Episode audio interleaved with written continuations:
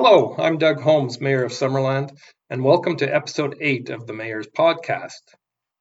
On November 4th, Summerland residents will go to the polls in a referendum to, to decide if they want the district to borrow up to $50 million to build a new multi purpose recreation center. Last month, in episode 7, we talked about the state of the current Summerland Aquatic and Fitness Center and how it's at end of life. We also talked about the programming that goes on there and how it's such a great benefit to the wellness of the community. In today's podcast, we'll, uh, we'll dive into the details of what's being proposed for a new recreation center. And joining me to wade through the discussion is Lori Mullin, Director of Community Services for the District of Summerland. Pardon the puns, Lori, but uh, welcome to the podcast. Thank you, Mr. Mayor. It's great to be here. In 2018, Council received a facility conditioned assessment that concluded our uh, aquatic center was aging out and we should consider building a new one. In 2021, after a lot of public consultation, we received a needs assessment report that put forward the proposal we're now taking to referendum.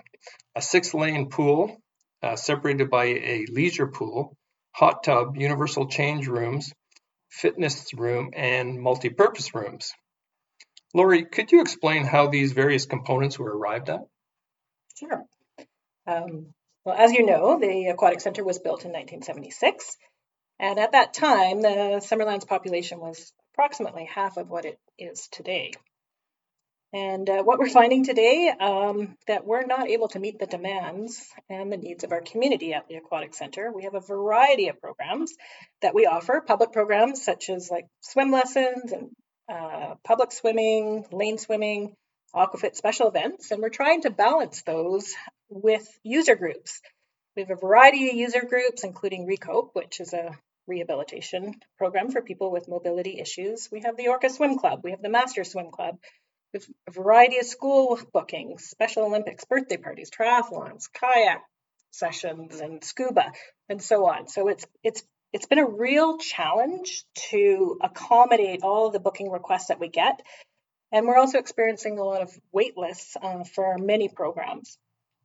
With only one body of water, we have the 25 meter pool, we are essentially only able to accommodate one activity at a time and so through that needs assessment that we completed in 2021, we asked the community on what they would like to see in a new facility, uh, should it be constructed. And a pool and aquatic programming was the number one priority that was identified uh, in the community, and that's what we heard. Having a, a lane pool designed for competitive swimming uh, with appropriate built to appropriate standards that was highly desired uh, as the current is too shallow in the shallow end to do uh, properly properly done uh, flip flip turns, and so we're not able to host the competitions that we'd like uh, at the facility. So building a, a proper pool, uh, lane pool was was highly rated. Also having a leisure pool and to be able to provide more concurrent programming was highlighted through the engagement, and that would be warmer temperature, uh, beneficial for rehab programs and family programs, as well as preschool swim programs. And it would have play features that you're seeing in many of the modern uh, pools that we have being built across the province. One of the other things we heard is that uh, our facility doesn't meet the current design standards for universal and accessible change rooms. That's been a big challenge that we've been trying to address. Uh, within the, the, walls that we have and it's it's barely adequate of what we'd be able to provide. And our, our goal is to have a welcoming and inclusive facility and that's been very challenging with the existing building. We also heard having a fitness room was a priority. The current fitness room is very popular and overpopulated during our prime times and uh, we heard that having space for recreation programs for fitness and children and youth programming is, is highly desired in our community. So, through that needs assessment, uh, we learned a lot. And uh, there were a variety of other things that Council was faced with um, when we were looking at those uh, items that came out of the needs assessment, such as a tennis bubble or a gymnasium or a walking track or maybe a larger pool that's eight lanes. And uh, those were all eliminated through process because we really wanted to build uh, something uh, and have the size of the project that was deemed right size for Summerland. And and that's what we came up with the core components that we're looking at right now. Yeah, so you mentioned right size for Summerland. So, you, and, and, one of the things that your, your staff did, which was amazing, was did, did a survey of BC communities that uh, of like-sized communities to see what they had in terms of recreation centers. And and one thing that a couple things that really struck uh, stuck out there about that survey was that um, Summerland's uh, Summerland's uh, aquatic center is, is really old compared to to a lot of other communities, right? And and uh, and also we're one of the few that doesn't have a second leisure pool alongside our main pool. Almost every town in BC around the same size as Summerland has a rec center with a deep water, um, cold pool with swimming lanes together with a shallow warm water pool, as do many communities a lot smaller than Summerland. So we're talking about places like Castlegar, Creston, Dawson City, Duncan, Fernie, um, Ladysmith, Merritt, Nelson, Powell River, Prince Rupert, Qualicum Beach, Quesnel, Revelstoke, Sechelt, Smithers, Terrace, and Williams Lake. Those were all in alphabetical order, by the way. uh, so, you know, they, all those communities have a, a, a secondary leisure pool. Um, and there's a reason why these towns have rec centers that that have two pools, a separate main pool and a separate leisure pool. And it's because, you know, what we have here, if we're to be really honest uh, with ourselves, it's just not working. It's not working for our community. In Summerland, we're trying to be all things to all people with our, our modified pool. And so there's a shallow end and a deep end the water is kept at a what I call the Goldilocks temperature, you know, not too warm, not too cold. Uh, but the reality is, is that many Summerland parents uh, try to enroll their kids into uh, swimming lessons in Penticton because the water in Summerland is too cold and too deep for them. Um, the Orca Swim Club can't run proper swim meets because the water is too warm and too deep or too shallow. And, and, teenagers get excited about going to field trips to Kelowna to go to H2O. Uh, Recope can't accommodate all the ailing and elderly people in our community who need help. And, and on it goes. You know, there's a saying, half measures avail us nothing. And it would be a half measure to rebuild our current pool or build a new smaller one with only one basin. It would still cost millions of dollars and not as many as millions of dollars as a larger facility. But I think we have to think about what would provide the greatest value for money. Uh, a smaller facility means there would be limited use, and it begs the question who would we exclude? And so, as you were saying, if we want to be an inclusive community, then shouldn't we strive to accommodate everybody's needs? This is why we're holding a referendum to ask if we should invest in a recreation center that will benefit not just certain segments of the population, but the whole community. Yeah, that's right. And uh, I think that analysis of looking at the other pools, that was something we heard through this process as we were rolling out information to the uh, community and saying, well, how do we compare to other communities? And I think that was a big eye opener and uh, something we, we, can highlight to the listeners if they want to go onto our website and have a look at that document, which compares us to 41 communities uh, across the province and what pools they have uh, for populations from 5,000 to 19,000. That was that was really interesting as we we did that exercise and encourage people to have a look at that and, and look at that document and what those uh, pools look like and how ours is one of the oldest pools that uh, are on that list. But from that, uh, maybe I'll just jump in about the 2022 feasibility and site fit study. That was an important uh, part of this process and how we came up with uh, the location of where we're looking to build uh, this space. And uh, so we, we went out to the community again and did some engagement to uh, find out what the community thought about, about a couple of sites. We looked at our existing site and we looked at the arena site, and over 80% of the community polled uh, chose the arena site as the preferred location, uh, mainly to ensure that recreation services would not be disrupted while construction was underway. We really heard that loud and clear how important recreation services are to our community, and by building on the existing site and having to uh, have potentially two years of, of construction where those services aren't offered, um, was not something that the community uh, wanted to see. So that was one of the, the big, big reasons that we um, looked at that site. but there are a few other benefits that uh, came out through this process of the uh, site fit study and um, the opportunity to be able to utilize energy from the arena to heat the pool uh, by site fitting right beside the, the arena could result in significant energy savings. So, a definite uh, bonus uh, by building on that site. Uh, looking at parking, uh, the concept drawings and the analysis uh, indicated that we would be able to accommodate adequate parking on that site without having to build structured parking, which parkade is extremely expensive, and um, we know that we, we can accommodate uh, both of these buildings on this site with the, uh, a variety of opportunities of district land around the arena.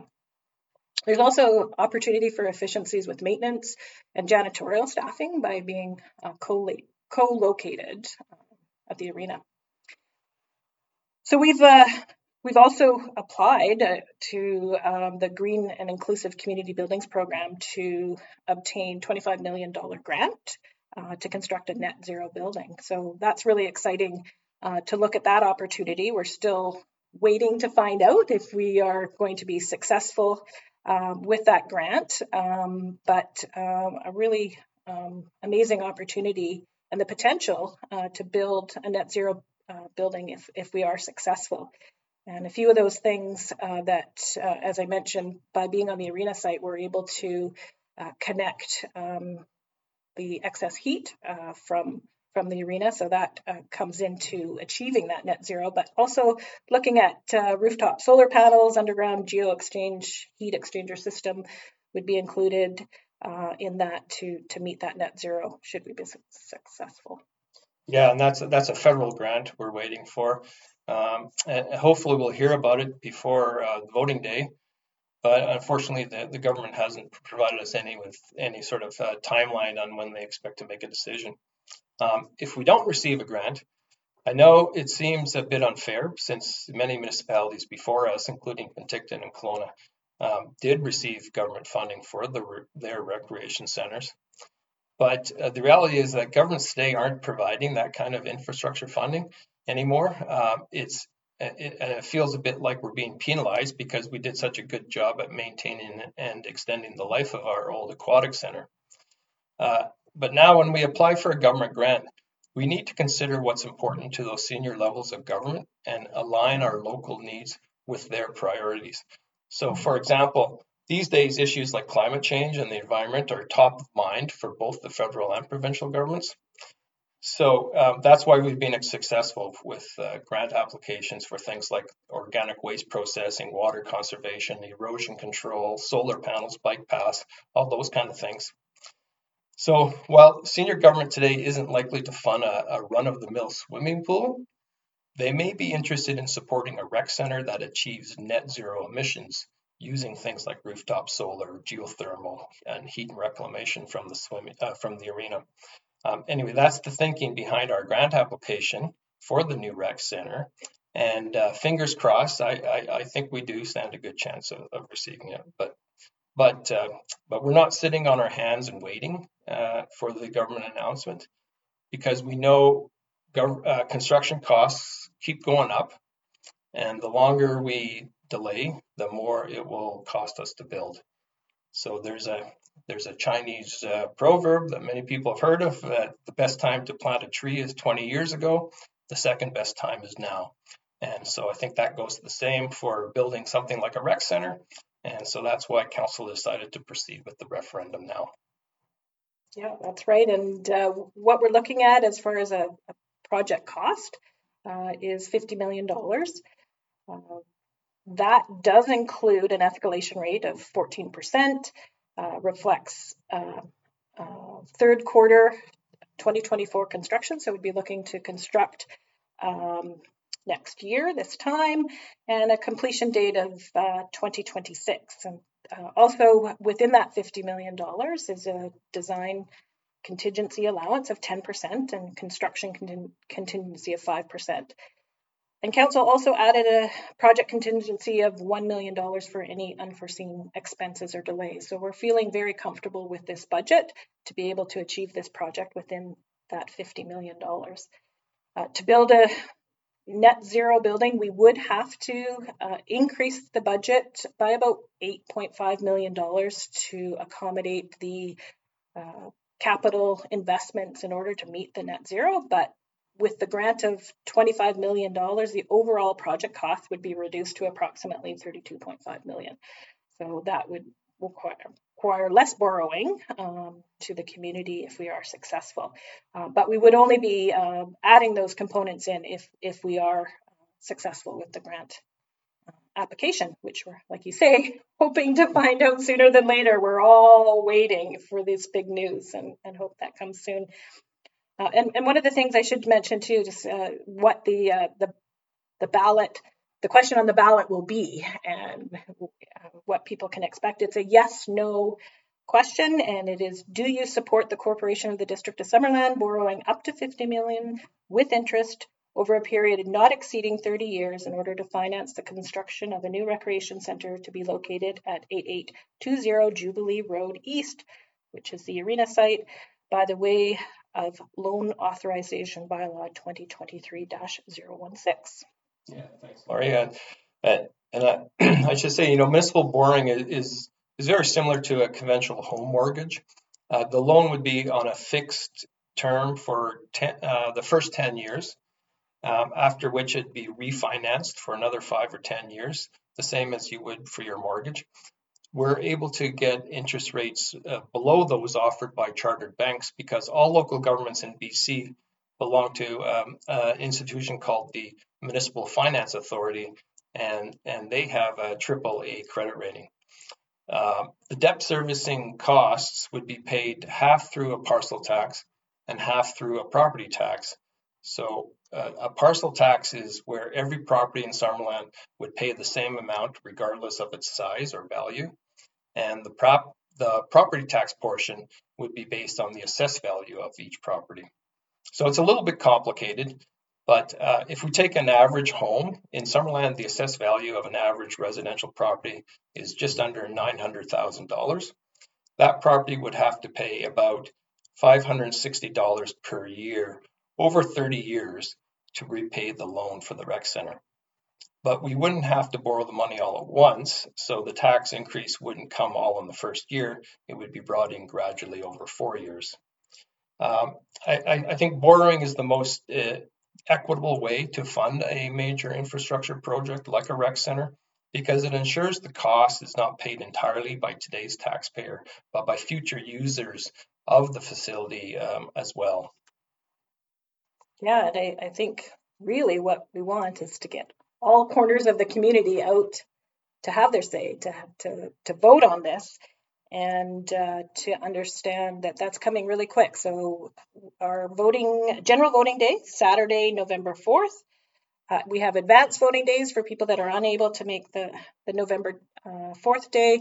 Uh, on Wednesday, October 25th, and Tuesday, October 31st, from 8 a.m. to 8 p.m. at the Summerland Arena Banquet Room.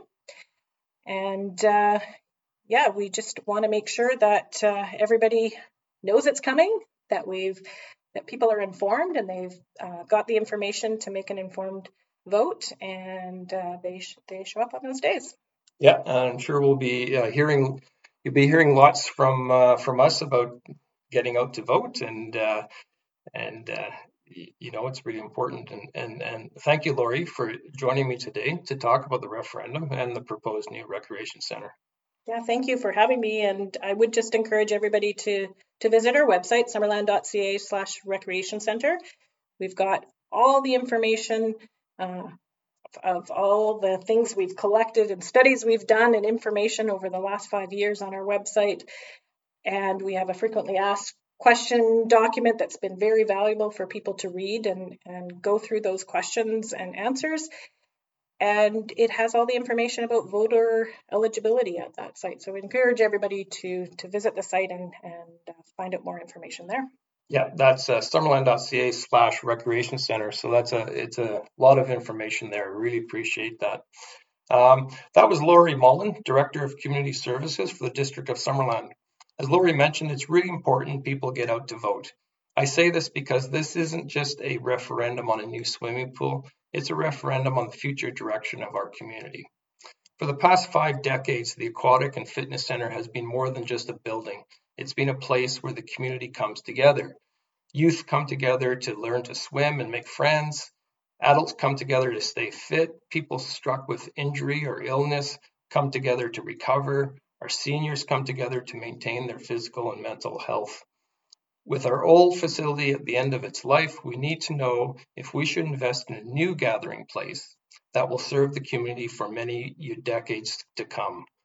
That's the dif- difficult decision we have to make on November 4th. I am Summerland Mayor Doug Holmes, and you've been listening to the Mayor's Podcast. Thanks for tuning in.